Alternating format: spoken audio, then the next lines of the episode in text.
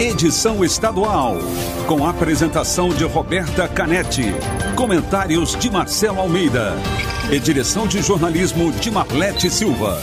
T-News. T-News. Oferecimento Alimentos Caldo Bom. Hashtag Cinquentou. Uma festa de sabor e novidades para comemorar os 50 anos da Caldo Bom. E Farmácias Nissei. Nissei por perto. Com as melhores ofertas para você.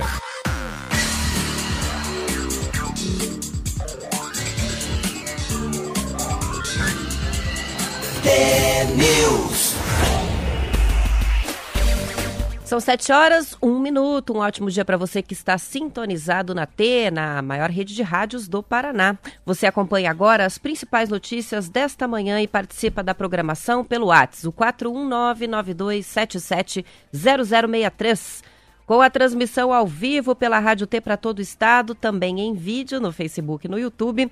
O T-News desta segunda-feira, 27 de setembro de 2021, começa já. T-News. Bom dia, Marcelo Almeida. Bom dia, Roberto Canetti, tudo bem? Tudo bom. Você sabe que eu fui até olhar, eu falei, não é possível. Já é 27 de setembro, tá acabando o mês de novo. A gente só cai na realidade quando a gente Quando chega começa a chegar a última semana do mês, né? Já é outubro, né? Que coisa. Bom dia a você, nosso ouvinte do Tenil. Você está na Rádio Mais T do Paraná. Eu, Marcelo Almeida, Roberta Canetti. Na máquina aqui, dirigindo esse estúdio mais digital do Brasil, tá o Marquinho. E a gente começa segunda-feira, como sempre, pra cima com alma T. Alma T. Entre tantos começos e recomeços, às vezes o que sobra de nós são apenas fragmentos.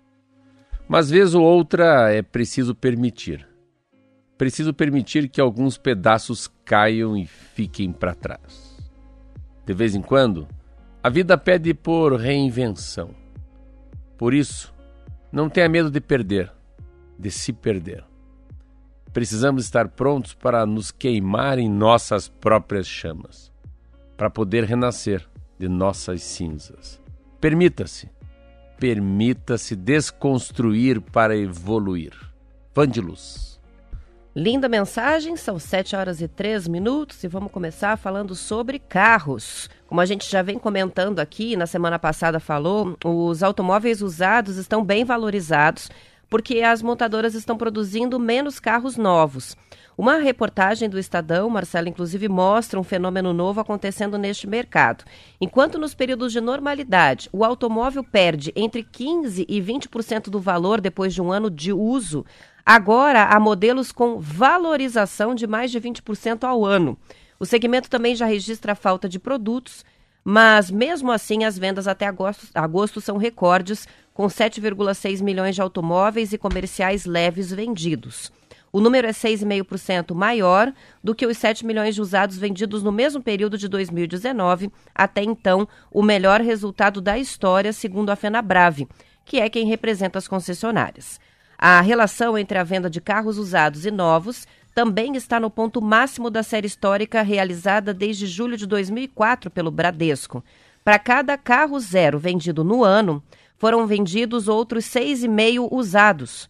Normalmente mais focadas em modelos novos, as concessionárias também estão correndo atrás de modelos usados em portais e oferecendo preços mais atraentes aos proprietários. Antes da pandemia, o mais comum era receber o usado na troca pelo novo e repassar ao lojista do ramo. Agora, a maioria das revendas está buscando carros seminovos, com até três anos de uso, para alavancar os negócios. Há inclusive grupos abrindo lojas exclusivas para venda de carros usados. Se alguém fala assim, lê, lê direito essa matéria, pelo amor de Deus. Carro usado chega a custar mais barato que um zero quilômetros, né? Como é que pode, é né? surreal isso, mas assim, a gente tem que fazer uma, uma, uma- levantar várias coisas. Primeiro que por que, que o carro usado ele passa a ser tão tão tão valorizado pela falta de carros novos? Quantos meses carros novos? Carros novos está de quatro a seis meses de espera. Por quê? Por causa do microchip, que é o semicondutor que a gente fala muito aqui, principalmente os carros mais de luxo, né? As pessoas estão comprando para depois um dia voltar e colocar a multimídia instalada, que é um troço interessante. Mas o que mais me impressionou nisso aí tudo é assim também. Sabe por que, que falta também carro, usa- carro usado? Porque o carro usado, ele faz parte, é uma parte enorme de carros novos são comprados com a parte do usado. Então, o cidadão vai comprar um carro novo, deixa o seu usado, refinancia né, o resto ou paga o resto. Então, também não tem carro usado, porque quem não quer esperar um novo fica com o usado. Então, falta tanto usado, falta tanto novo. Claro que o usado tem mais do que novo na praça. Por isso ele está tão, tão caro. Mas é, mas tem coisas que, que impressionam. Pega assim, o Volkswagen T-Cross, ele custa 27% mais caro, ou o Gol 24% mais caro. A Volkswagen é muito forte nisso do que um próprio zero. A variação é muito, muito grande nesses dois carros. Isso é um Então, bug, né? Pra você imaginar, vamos colocar um T-Cross Comfort Time 1.0 2021. Ele custa 99.900 reais, tá? Mas se você consegue encontrar por 127 mil. Então é 27 mil reais mais caro. Então é 27%. Isso é muito fácil de fazer essa, essa, essa mudança. Você pega um carro Fiat Mobi Easy 1.0, que é um carro simples, na loja é 38, mas para comprar um usado é 42. Ou seja, sai mais barato comprar o novo. E isso é um bug, é uma coisa completamente diferente, É, né, do que e- a gente e- está e o- Só acostumado. que o 38 não tem, né? Então, assim, é um momento muito legal, muito bom para carro usado, que também se termina aí, fin- finita, né? No final do ano. Porque ano que vem volta, né? Os semicondutores voltam, carros usados voltam muito forte. Eu, a cada. Acho que a cada. Eu tive a quarta vez que eu compro um carro chamado Discovery. Eu compro uma caminhonete a cada 10 anos, que é um carro inglês, enfim, muito bonito, aquele carro que o pessoal lá da. que a princesa usa. Mas é um carro inglês. Cabe gente pra caramba Cabe dentro. Sete lugares, fala sozinho, anda sozinho, se apaixona por ele. Mas enfim, mesma coisa. Eu fui comprar ele usado. Eu paguei ele mais caro que a tabela FIP. E geralmente as pessoas usavam a tabela FIP, né? Que é mais ou menos um termômetro. Então o carro da Roberta vale 18 pau na tabela FIP, tudo bem. Então pô, dá para te pedir um 16,5, 17, mas não vai me pedir a tabela FIP, que você não vai vender para ninguém. Hoje é o contrário. Hoje você tem a tabela FIP como uma referência e pode colocar mais um percentual para cima que vai ter gente para comprar. É muito é muito rápido tudo, né? A gente vive uma, um- as coisas acontecem muito rápido. Esse é o novo normal. Que a gente pode dizer em relação ao automóvel, né? E é Tem- algo que a gente nunca imaginou que ia Mas- acontecer em função da pandemia, né? mas Os carros usados ficarem com esse preço e dos novos estarem valendo menos do que vão valer daqui a um ano. Como é que pode? Muito legal. E- Surpresas. E, essas mudanças, eu estava falando esses dias aqui, um amigo meu falou, ah, que legal que você falou aquilo, sobre os seguros, né? Os seguros no Brasil vão mudar, que eu acho muito interessante também. Você vai poder assegurar teu carro, não vai assegurar teu carro, você vai se segurar. Então, se você estiver dirigindo o meu carro e por, por, por azar teu você bater ele no outro, o, meu, o teu seguro vai cobrir o meu carro e o carro do outro. Ou não. Cobre o motorista. o que o o motorista, motorista. faz. Eu, eu carrego o seguro em mim, de- independentemente das besteiras que eu vou fazer com o carro dos outros. Ou não. Vou fazer um seguro pro meu carro só para roubo. Ou porque batida não bato. Me confio, né? Bato no peito, sei que eu sou o cara. Pode ser isso. Ou não, ao contrário. Eu vou, vou só por causa de roubo de carro. Moro numa região do Brasil que rouba-se muito carro. Vou na seguradora e falo, não quero fazer seguro só de roubo de carro. Isso aí, são 7 horas e 9 minutos. Tem bastante gente participando aqui sobre o assunto dos carros. O Toninho está dizendo o seguinte: meu carro Jeep Renegade diesel, tabela FIP 128 mil, zero quilômetro, 144 mil. Em 2009, paguei na época 109 mil reais no veículo, falando sobre essa loucura aí dos preços. Agora também tem a participação que chega do, acho que é J, JP, deve ser João Paulo. Ele é de Irati e diz o problema vem o ano que vem com o IPVA. Se preparem. É. O IPVA do ano que vem. Ele, ele falou do carro. Esse, esse é o carro mais caro, mais vendido no país. O Jeep acabou- Renegade, É. É cento e que é o modelo do quanto, Toninho. Quanto que é? Ele disse que pagou 109 mil e que agora na tabela FIP está 128 mil e o zero quilômetro 144 mil. Então o Certo. carro super valorizou. É, Esse é o carro mais caro, mais vendido do país. Fique sabendo aí com ele que acabou de passar. O mais vendido Tá no Estadão entre, os, hoje. entre os carrões. É, entre os carros para cima de 100 mil. Isso aí. São 7 horas e 10 minutos. Um bom dia para o Gelson, está aqui com a gente no Facebook da Rádio T, a Ivanete, também o Wanderson, o Paulo de Mamborê, a Lisete, desejando um bom dia a todo mundo, Olga, Everson, Misael, o Saraiva, que está ligado no radinho agora com a gente, o Nilda, o Carlos, que também lembrou dessa questão do IPVA. Ele escreveu: o ruim vai ser o IPVA ano que vem.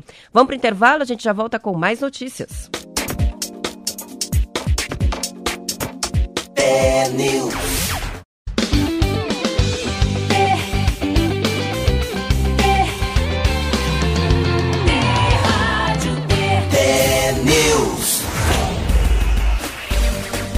São 7 horas e 16 minutos. A gente vai mudar de assunto, estava falando sobre os carros usados, mas vou só registrar mais duas participações. O Ezequiel participou com a gente pelo Facebook, dizendo, ele que é de Campo Mourão, em 2018 comprei uma moto usada para trabalhar, paguei na época R$ 2.300. Hoje a moto vale R$ 4.200. Olha o quanto subiu o valor do usado. E a Lisete diz, falando sobre os carros, analiso que também subiu pela alta procura, o que significa que não está tão ruim assim, né? Ela quer dizer a economia. Agora vamos trabalhar para pagar o IPVA em 2022 diz a Lisete. Uma outra coisa interessante nessa matéria também é que é o estoque, a maneira que eles veem estoque. O estoque, geralmente, quando está normal, a venda e a compra, são 30 dias de estoque. E hoje o carro fica 13 dias no estoque. Um estoque ficou dia cada vez menor. E as grandes, a, a indústria automobilística percebeu que eles têm uma taxa de retorno muito maior se focarem, olharem muito mais para as picapes e para as SUVs. Então, é muito mais difícil nesse momento comprar um carro hatch compacto do que comprar uma SUV. Isso aí, são 7 horas e 17 minutos. Para fechar a discussão, só tem também aqui a participação do Osni, que diz o seguinte: os carros usados voltaram a ser uma fórmula, inclusive, de aplicação financeira. E faz sentido, porque com os juros baixos, né? Tem gente comprando sem necessidade para garantir a valorização do carro, é. fazendo é. investimento. Mas é o investimento não, assim, seguro, não, né? Porque é, pode é, virar não, muito rápido. Mas o juro não está baixo, os juros estão baixos, você falou. Os juros em geral, né, já vem baixos há dois anos, né, que é, a gente está é, com os é. juros baixos. Daqui, então, porque quem lê jornal daqui para frente. Não, agora está subindo, mas estou é. falando do mas que a gente passou. É, e é interessante como tem gente que vive. Eu tenho um amigo meu que, o nome dele é Vieira, é amigo meu. Mas ele sempre está trocando de carro e como as pessoas que têm esse talento de compra e venda estão ganhando dinheiro nesse momento. Isso é uma coisa interessante que você falou. É um, é um rendimento extra para quem sabe comprar e sabe vender. Melhor quem sabe comprar, né? Eu sempre digo, saber comprar um carro é, me, é mais importante que saber revender. Aí que você ganha dinheiro.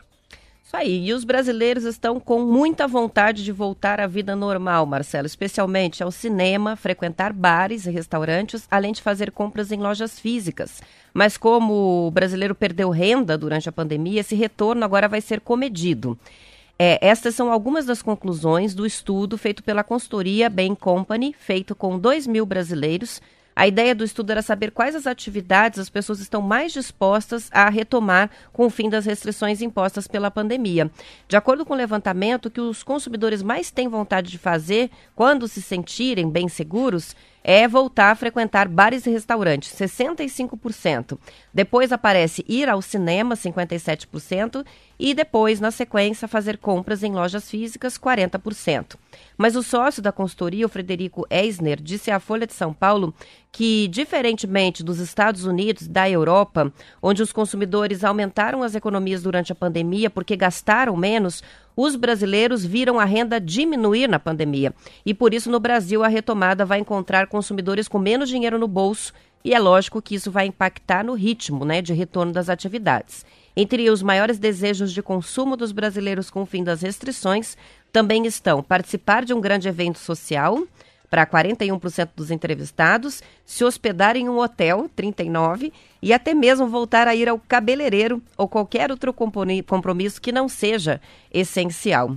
Eu, no final de semana, vi uma cena que não via há muito tempo passando de carro na rua. Uma família na frente de um hotel vestida com roupa de casamento, Marcelo. é. Eu falei, me chamou muito a atenção. Eu falei, meu Deus, quanto tempo que eu não vejo pessoas vestidas para ir num casamento, né? Provavelmente é. era um casamento. É, mas é interessante, eu acho que a pesquisa bate. Eu também.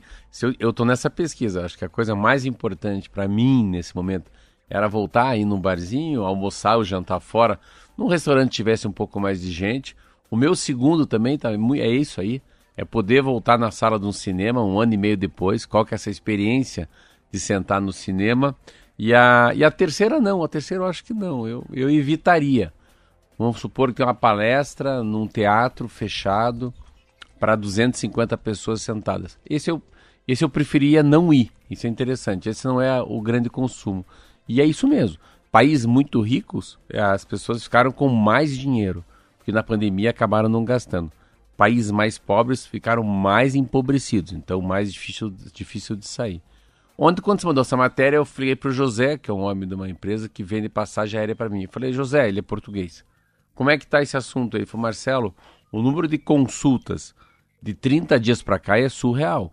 Então as pessoas primeiro querem consultar um lugar barato e perto de casa. Volta aquela aquela ideia de fazer o, o turismo paranaense, né? O turismo dentro do estado do Paraná. E pessoas que têm mais grana querem sair do país, mas não sabem para que país podem ir, que não é necessário fazer a quarentena. Então, ele falou que não que estejam efetivados né, as compras, mas o número de pessoas consultando é muito grande. E, e o que, que você está ansioso para fazer? Vamos fazer essa pergunta para o ouvinte também? O que, que vocês mais querem fazer é. quando a... Eu vou dizer assim, que eu, uma coisa que me deixou muito contente foi ter ido a uma exposição. Eu fui na, na exposição dos gêmeos no, no MON. E foi tão bom entrar no museu depois de tanto tempo. Eles estão fazendo. Tomou um café na minha padaria? Não viu ela? Não, não deu nem tempo, mas você viu? acredita? Vi, vi a prestinaria lá, tava com baita de um movimento ali na que frente, bom. mas não deu tempo porque a gente se apurou, chegou atrasado na exposição e aí. Porque tem hora agendada, né? Mas então, muita gente na exposição? Tinha muita gente. E eles estavam fazendo o controle de público justamente para não aglomerar. Então as pessoas tinham que entrar em grupos. E daí você não pode demorar demais na exposição, senão os outros ficam lá esperando, né? Então é um esquema diferente, mas mesmo assim deu uma sensação muito boa. Mas o que eu mais estou na expectativa agora é assistir um concerto da Orquestra Sinfônica do Paraná, lá no é Guaíra. Essa é boa. Isso eu tô com saudade de fazer. Você matou a saudade de estádio com torcida esse final estádio de semana. Com torcida é, mas o meu ainda essa semana eu vou fazer é no cinema. Cinema, cinema eu não vou pelo menos há quase dois anos. É. Eu não fui no cinema em fevereiro do ano passado, entendeu? Não. Então acabou então, acumulando um é, tempo um maior. Um ano e meio, bem, bem, mais do que um ano e meio. Ó, Vilmar diz: Eu quero jogar futebol normalmente sem máscara. Esse é o desejo Olha. dele. E não é fácil mesmo fazer qualquer tipo de esporte com máscara, né? A gente, a gente sabe que não é necessário, mas é ruim. Vamos lá. É, mudando de assunto agora, vamos Fala falar de máscara. máscara. Vamos falar de máscara. A linha de produção das máscaras é, criada pela Lupo para atender a demanda da pandemia foi cortada pela metade. Pode parecer um reflexo do recuo dos números da Covid com a vacinação, mas segundo a presidente da empresa, Liliana Alfiero, a mudança foi feita para administrar a capacidade produtiva com o crescimento da demanda agora por os outros itens. É que as máscaras competem no uso dos tier dos teares na produção de outras peças que a Lupo produz. Ela disse à Folha de São Paulo que a procura por máscaras ainda continua alta, principalmente os modelos infantis, por conta da volta às aulas.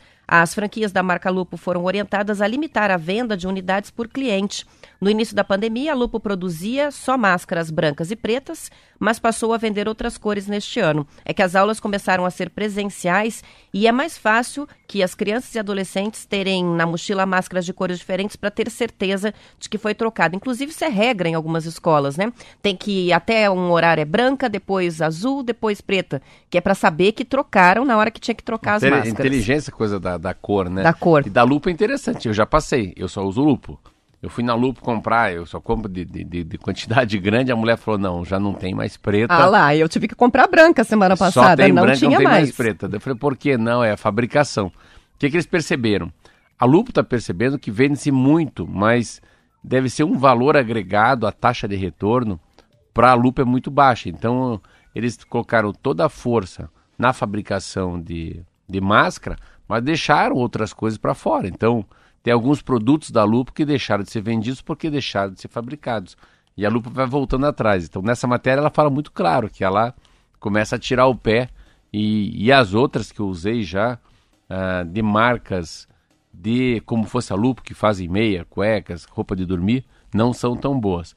E ao mesmo tempo, a capa do Jornal da Folha de São Paulo de sábado, olha que interessante, fala isso. 91% da população apoia máscara e 80% vem Covid né, já domada. Então, assim, para 80%, 80 das pessoas dos brasileiros, ah, ela já está controlada, a pandemia, olha que coisa louca. É, 71% acho que está totalmente controlada, 9% está parcialmente controlada, enfim. Ah, e desses 3.667 entrevistados, o que eu achei mais legal é isso, o, o, quanto eles apoiam a máscara. Então você vê como negacionista aqui ficou muito pequeno. A, a máscara passou a ser uma, de fato, uma é um discurso contrário, como é que eu vou dizer?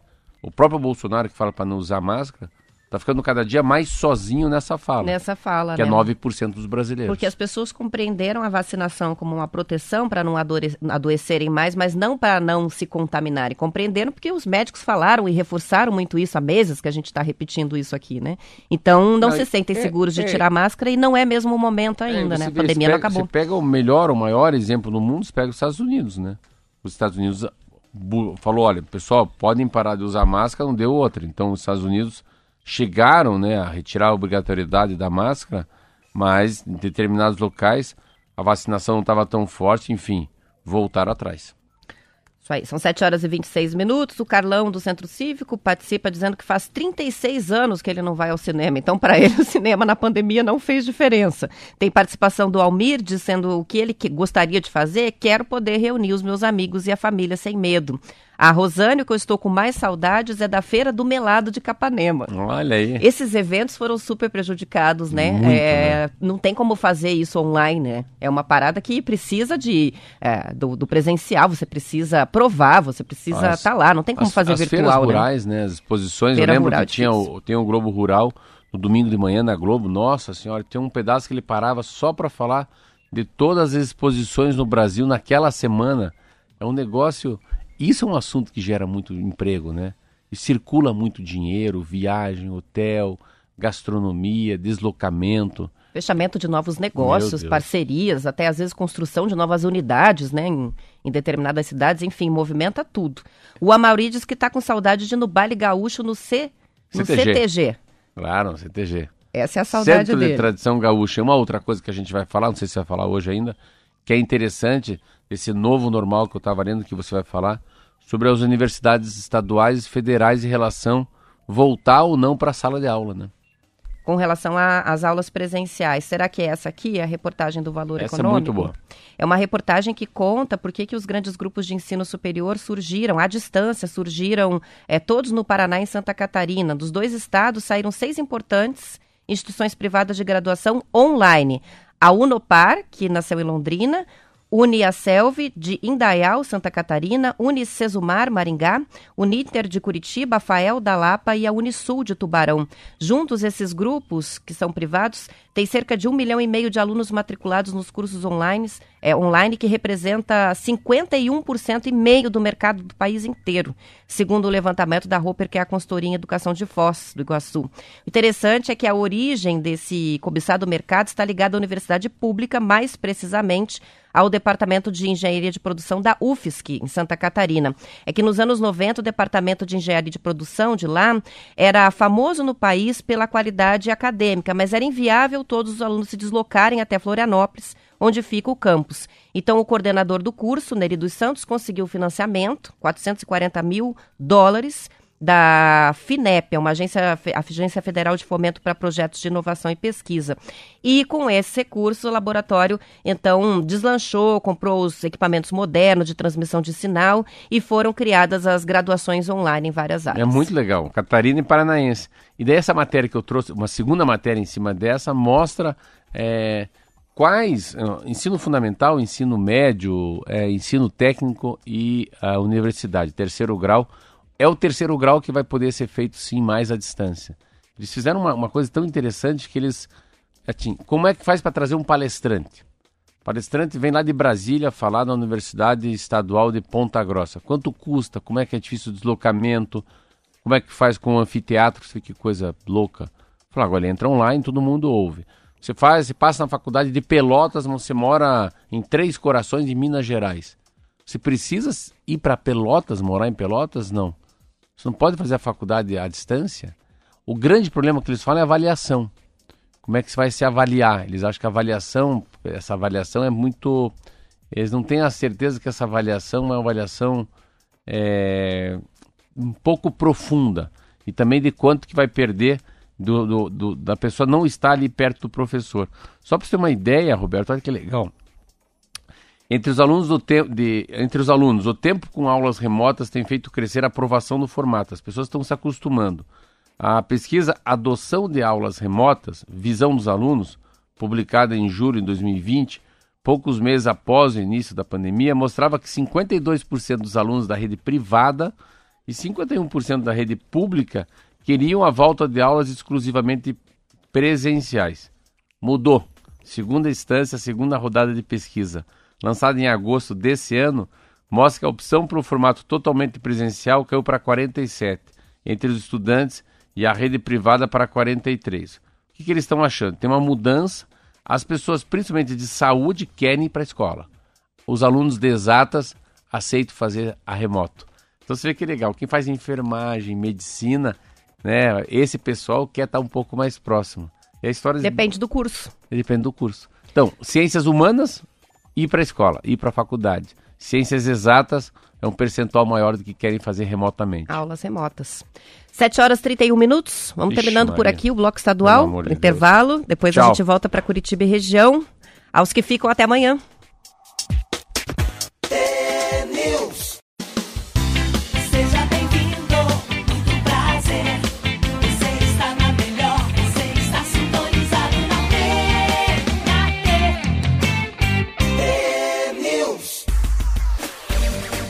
São 7 horas e 36 minutos, ainda as participações dos ouvintes sobre o que eles mais querem fazer quando a pandemia acabar. Um Belina está dizendo que foi ao teatro já e que amou, então ela já está retomando aos pouquinhos a vida aqui. A Lisete, quero ver os meus amigos, fazer churrasco e poder me divertir. Ela é de Ponta Grossa.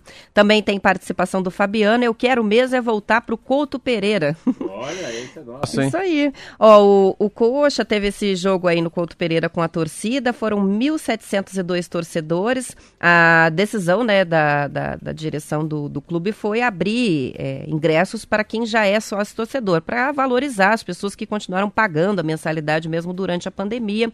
Então não foi é, um, uma partida aberta ao público para venda Não. de ingressos, mas teve lá 1.702 torcedores, todos sócios. É, havia liberação para 5 mil torcedores e viram uma vitória, né? Uma vitória do Coxa sobre o Guarani, 1 a 0 pela 26 rodada do Brasileirão. Abriu vantagem para o Coxa, que está primeiríssimo por enquanto ali. Não, você viu, o Goiás perdeu. É. Goiás, quem grudou um pouco nele foi o Botafogo, o Goiás perdeu. Ontem o Cruzeiro perdeu eu fui no jogo muito interessante, assim, como eu acompanho o Curitiba, nossa, a gente eu vi que deu, teve um frisson, assim, um silêncio no ônibus, porque dessa vez nós não entramos com o ônibus dentro do Couto Pereira, a gente parou na rua Mauá, fizeram um corredorzinho, a gente já entrou para dentro, mas a gente, a gente nós tínhamos que passar a calçada e a, a Império estava lá. E daí eu vi assim a cara, né, do Léo Gamalho, do Rafinha, as pessoas ah, são acostumados. Eles são acostumados com torcida, mas estão desacostumados com torcida, né? Mas é muito. Olha, é pouca gente, 1.700, mas o barulho é grande. Faz um eco. Faz, não, não, muda muito. o Wilson ontem falou, inclusive, para o Globo Esporte, que fez diferença sim. Fez diferença. A torcida sim. fez diferença. E o Atlético venceu o Grêmio 4 a 2 voltou à metade de cima da tabela de classificação da Série A e manteve o Clube Gaúcho na zona de rebaixamento. O Grêmio está passando sufoco a, no Brasileirão. O Atlético agora chega ao nono lugar, tem 30 pontos. O próximo jogo pelo Brasileirão é contra o Flamengo, no domingo que vem às quatro da tarde, lá no Maracanã. Antes, o Atlético enfrenta o Penharol pela semifinal da Sul-Americana. Na ida, eles ganharam de 2 a 1 lá no Uruguai e agora a partida de volta acontece aqui na Arena, mas sem torcida por decisão do Petralha, né? Que o Petralha na semana passada deu uma declaração de que não vai abrir para a torcida ah, é, o estádio. Torcida, é verdade. Até que acabe a pandemia. Será que esse jogo do Flamengo já é da Copa do Brasil ou é brasileirão? Não, esse ainda é brasileirão. Nossa, esse é brasileirão. Então eles vão jogar duas vezes. Vão perto. jogar duas vezes. É, porque achei que era a Copa do Brasil. Uma outra coisa que eu achei interessante, foi muito interessante no final de semana, é, é ah, voltando para a Série B, né? Ah, tem jogo do Curitiba amanhã à noite contra o Confiança. Depois o Curitiba semana que vem vai, pro, vai jogar contra o Remo. Acho que até pode ser que eu vá que fica lá no, em Belém do Pará. E o Curitiba sempre correndo atrás dos 15 pontos. Eu lembro que antes do jogo da vitória, na, no Barradão, na Bahia, a gente falava em cinco vitórias. São cinco vitórias, são 15 pontos. Então nós, agora dos últimos seis, fizemos quatro. Então já são 11 pontos, né? Agora não é vitória, é de falar em número de pontos. Então faltam três vitórias e um empate, mais ou menos, para o Curitiba estar tá aí na primeira divisão novamente. Amanhã é o Confiança, então o Confiança que ganhou, né, do Operário, 1 a 0 no o sábado. Confiança ganhou, é? É, o Fantasma chegou a seis jogos sem ganhar, duas derrotas seguidas e perdeu para o Confiança por 1 a 0 Que interessante, o, o, o, Operário tem disso, né? O Operário é um time que às vezes ganha, ganha uns, uns jogos tão difíceis, ele é um nossa, ele é um pé, ele é uma pedra no sapato do Curitiba tão forte. E às vezes tem um jogo que não é tão, tão difícil e acaba perdendo. Mas é um time que eu não consigo entender. Não sei, eu não, não analisei. Como é que o Operário não está subindo para a primeira divisão? É, ele é, ele é... Amanhã tem jogo. O Operário vai jogar com o Vila Nova, nove e meia da noite. A partir da manhã, então, o próximo jogo do Operário. E tem o Londrina, né? O Londrina ganhou. Ganhou o segundo jogo seguido contra o Vitória, 1 a 0 no Estádio do Café. E aí saiu da zona de rebaixamento depois de cinco rodadas. Meu Deus. Daí assim, o Londrina ganha do Vitória, o Curitiba vai lá, a gente não passa no empate com o Vitória. Pois é. E o Londrina que vem e ganha. É, você vê, só falta confiança. Confiança que é um jogo mais fácil, pode nos complicar. Guarani que é dificílimo, dificílimo Guarani.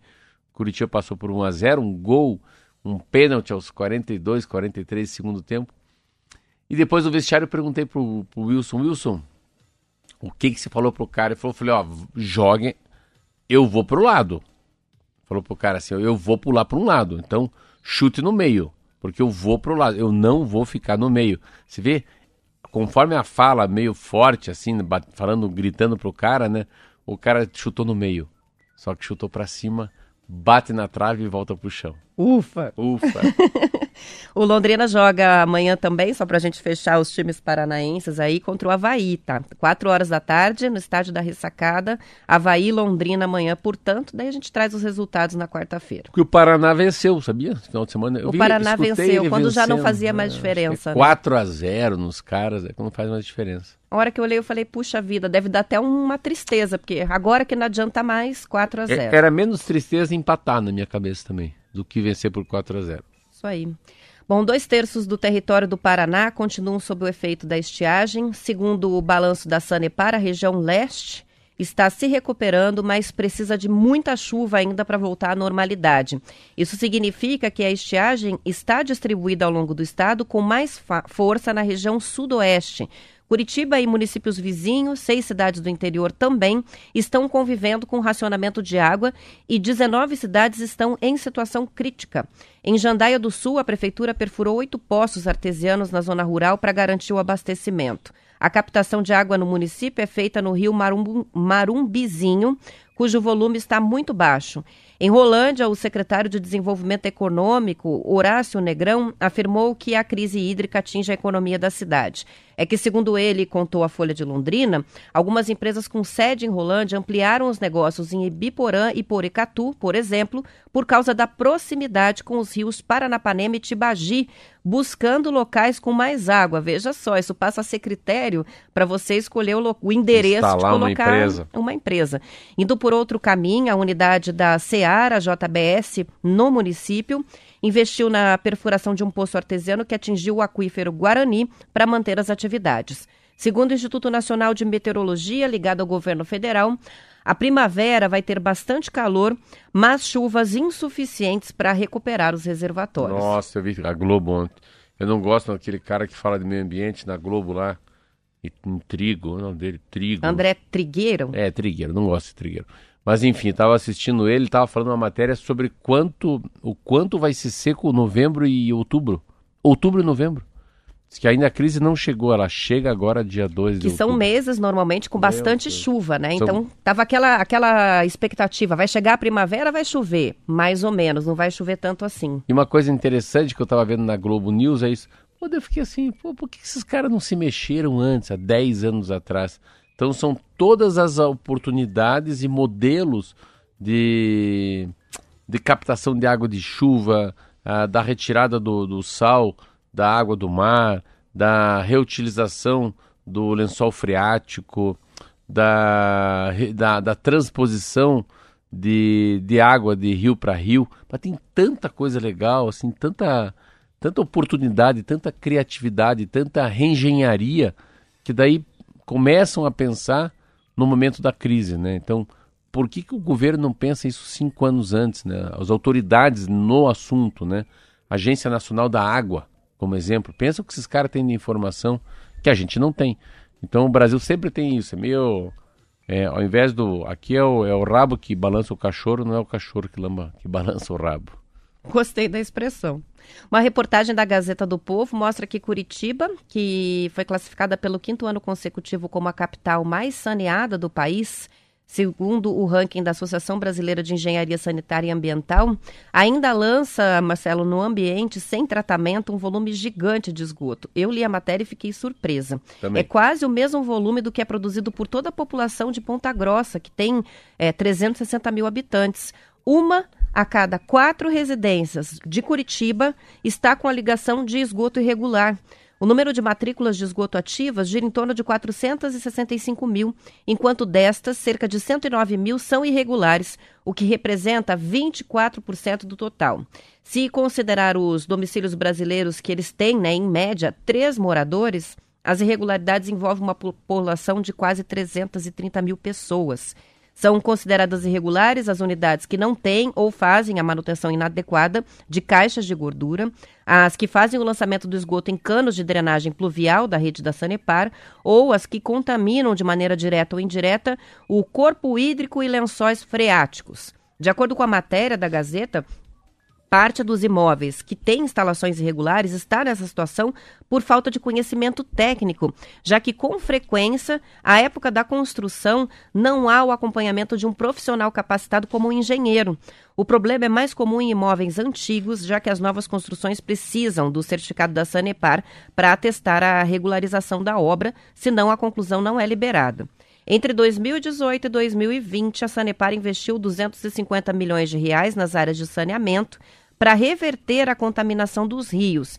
Mas com a estiagem e a escassez hídrica, a companhia agora está precisando priorizar saneamento de água. Mesmo assim, cerca de 25% da rede de esgoto na área central de Curitiba já foi substituída. Você vê como a gente vê uma matéria de onde a gente está sentado. Se você olhar o, o prisma que cada quatro casas, uma não tem uma, uma, um regramento sobre saneamento básico, só que horror. Se você comparar com, com capitais do Acre, de Roraima, ah, de Rondônia, de alguns estados nordestinos, nós estamos muito bem.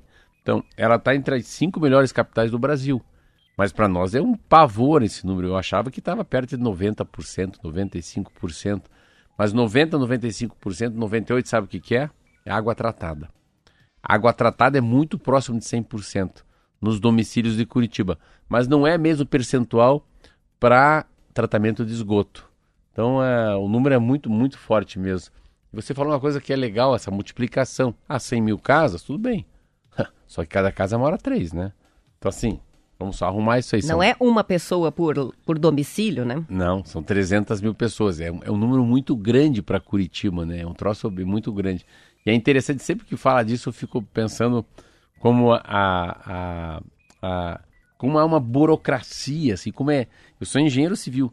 Eu tenho tanta dificuldade de entender todas as normas que existem para construção, para reforma, ah, para demolição. Uh, para calçada, para tudo que envolve construção de casa é tão burocrático, tão difícil. Então, assim, pode se ver uma coisa, pode ter um percentual enorme desses 25%, que é muito mais desinformação de quem construiu do que de má índole. Faz a ligação errada ou não sabe bem onde colocar, né? Bom, é? Esse, eu fiquei surpresa com o levantamento, mas também é, achei interessante a gente ter esses dados mapeados e uma postura aqui já de solução, né? Quando a gente diz que 25% da rede de esgoto na área central de Curitiba já foi substituída, dá uma expectativa positiva, né? A, coisa está andando, está é, sendo tem, feita é, a obra tem, necessária. E, e assim, né? tem, tem uma. Claro que vai para uma solução diferente, mas é, São Francisco do Sul, uma praia de Ubatuba, onde meus filhos têm casa 100% do, do tratamento de esgoto não inexiste. Mas todas as casas têm fossa séptica, então não há tubulação de, de esgoto na, na praia.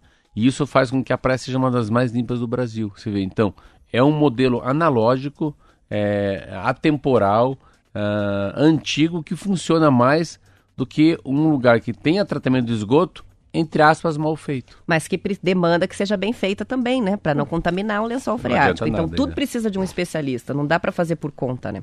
Isso. São 7 horas e 49 minutos, vamos para intervalo, já voltamos. É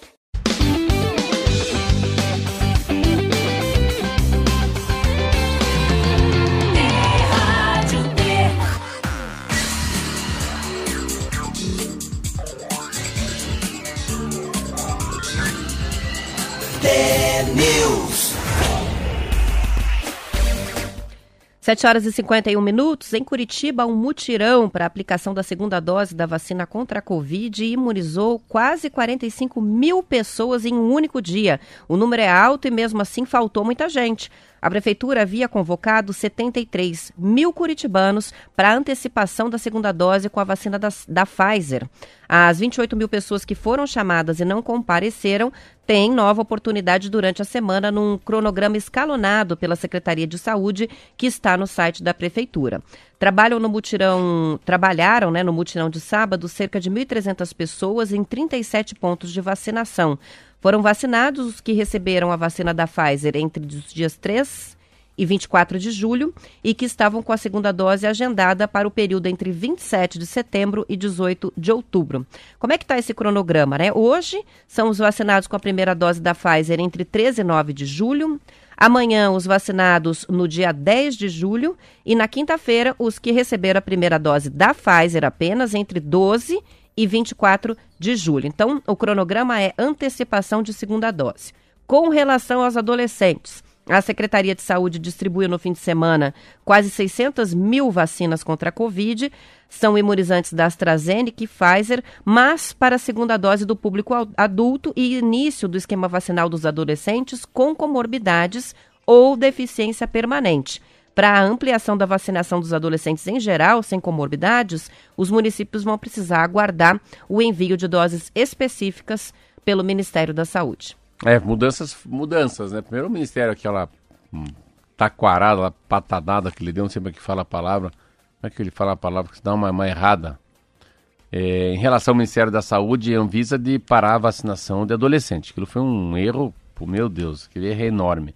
As coisas voltaram ao normal, Sábado eu fui, eu acabei levando uma amiga para mim para vacinar. Eu achei muito interessante a vacinação sábado. Sabe por quê não? Hum. Porque eu, a gente foi onde que a gente tava, a gente passou a gente passou num lugar que ah, no Novo, Novo Orleans. Chama-se Novo Orleans, é, não é New Orleans, Novo Orleans. No Orleans, no Alto do Tour, uma fila quilométrica. Eu falei, não, vamos embora daqui, vamos para outro canto. Aí saímos para outro canto, fomos, não, vamos lá no, no Fazendinha. Na, e olha que essa unidade de saúde ali do Nova Orleans normalmente Nova não tinha fila. Era, é. Tem um pátio grande e a coisa andava rápido, né? Mas saímos de lá, fomos lá pra fazendinha, na fazendinha, falei, meu Deus do céu. Aí dava a volta na fazendinha. Paramos o carro, tinha um cara. Tudo bem, vocês vão vacinar? Vai, ela vai vacinar, eu não. Falou, nem fiquem aqui. Acabei de descobrir um lugar melhor, Santa Quitéria 2. O cara parado, falei, qual é o teu nome? Osmar. O que, que você é? Mecânico. Vem com nós então. E ele falou, tô esperando o Uber. Falei, ah, cancela o Uber aí. E entrou com a gente, fomos Já lá. Já carregou mais um Já pra carreguei vacinar. pra vacinar junto. Fomos no Santa Quitéria 2, levou o quê? 13 minutos, 15 minutos. Uma fila com 12 pessoas. Então, o que que é? É quando você fecha o pavilhão da cura. Então, assim, eu analisando no sábado, eu falei, pensei comigo, claro que a prefeitura não tem culpa, porque a sensação é que a, o pavilhão da cura foi um acerto, né? De passarem para a prefeitura durante seis meses gratuitamente. Sim. O pavilhão da cura não é do Eurovisto Guimarães, não é do dono do Positivo. O Positivo foi vendido. É de uma empresa que deve ser uma empresa enorme no Brasil, que não é mais tão paranaense o Positivo, principalmente a, o pavilhão da cura, que é o, o Renault, né, o, o, o salão de exposição.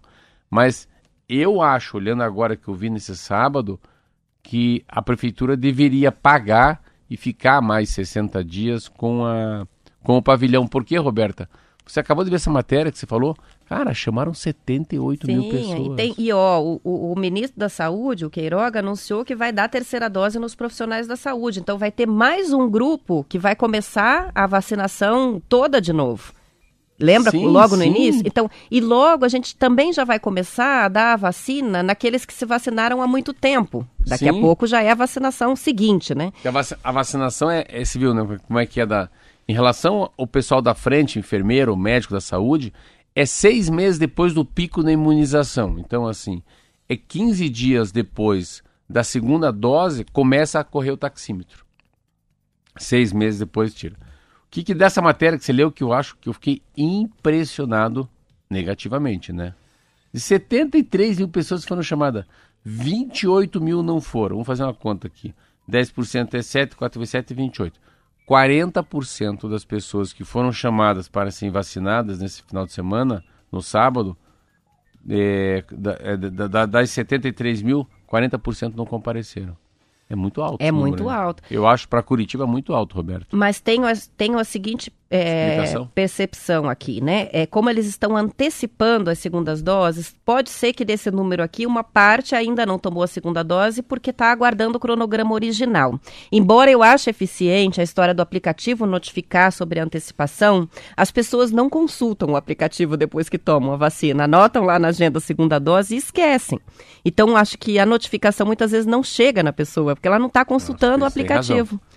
Então estão chamando sou... antecipação, mas não está ouvindo o noticiário ou, ou, assistindo o noticiário ou, e não está olhando o aplicativo. E daí não, não fica sabendo, né? Eu não fiquei sabendo da minha antecipação.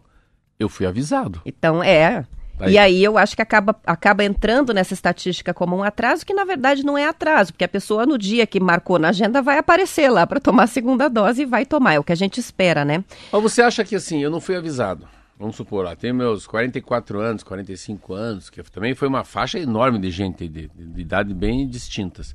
Essas pessoas de, na faixa dos 43, 44 que foram vacinadas sábado. É, eu não vi, só analógico, meu celular tá derrubei ele na piscina e eu tô sem celular. Mas eu vou continua valendo o dia da minha vacinação? Então, eu tinha essa dúvida e a informação que eu vou dar não é nenhuma informação que eu li, é eu vi, porque eu estava lá na fila de, de, de, vacinação e vi os, o, o, na, na, os, os, casos concretos acontecendo. Pessoas que ou perderam antecipação ou que só faltava um dia para a segunda dose e a, o encaminhamento estava sendo feito. Pode ir tomar. Passou, você devia ter antecipado, não antecipou, passou do dia, vai lá e toma. Eu acho que é uma, uma orientação padrão, porque eu já ouvi o próprio secretário de saúde falando isso, Beto Preto. Ah, se tiver passado a segunda dose, um dia, uma semana, ou perdeu antecipação, dá a segunda dose, porque o que interessa para o Estado é que as pessoas completem o ciclo é. de vacinação. É. Então, quem perdeu, a, a, a, segunda dose por antecipação, por exemplo, não tem problema chegar lá na, na vacinação, porque eles estão aplicando. A não ser, lógico, que seja uma marca não disponível. Ah, tá. Aí, tipo, que a pessoa é. tomou, é. a, vamos dizer, a Coronavac, chega lá e naquele posto só tem a Pfizer, eles não vão aplicar, eles vão é, a orientar tá a tomar forte, na né? vacina certa. no jornal, o Estadão e a Folha, a Pfizer é... Nossa, a Pfizer, não, não, não, não, não sei se é isso, mas eu entendi que a Pfizer é a, é a, é a vacina da dose de reforço não para isso. Né? É o que mais está vindo nos lotes agora. Agora né? é reforço, é pessoal da saúde é de reforço. E os adolescentes vão ser Pfizer, então só Pfizer, então é muita vacina Pfizer é. que vai ser aplicada Uma coisa que eu li também que eu não sabia, é pouco, mas é muito, tá? Ou é muito, é pouco, mas é, é bastante, né? É bastante. Eu não sabia que tinha morrido duas mil crianças no Brasil de Covid. Sabia e é um disso, número não? altíssimo. Né? Altíssimo, né? né? Interessante que lá atrás a gente nem, a gente nem achava que criança morria né, de Covid, só os mais velhos. O Marquinho, não vou olhar para trás, ele fez um X, o que, que é isso? É que acabou. Ah, jura? Olha, hoje De foi... novo acabou. Não, hoje nós passamos duas vezes sinal fechado e paramos o carro em cima da faixa de pedestre. Isso aí, se desse a gente falava mais uma hora aqui. Mas são oito horas, a gente termina por aqui. Amanhã voltamos às sete em ponto. Obrigada pela companhia, bom início de semana. Tchau, e até amanhã. Cuida, até amanhã.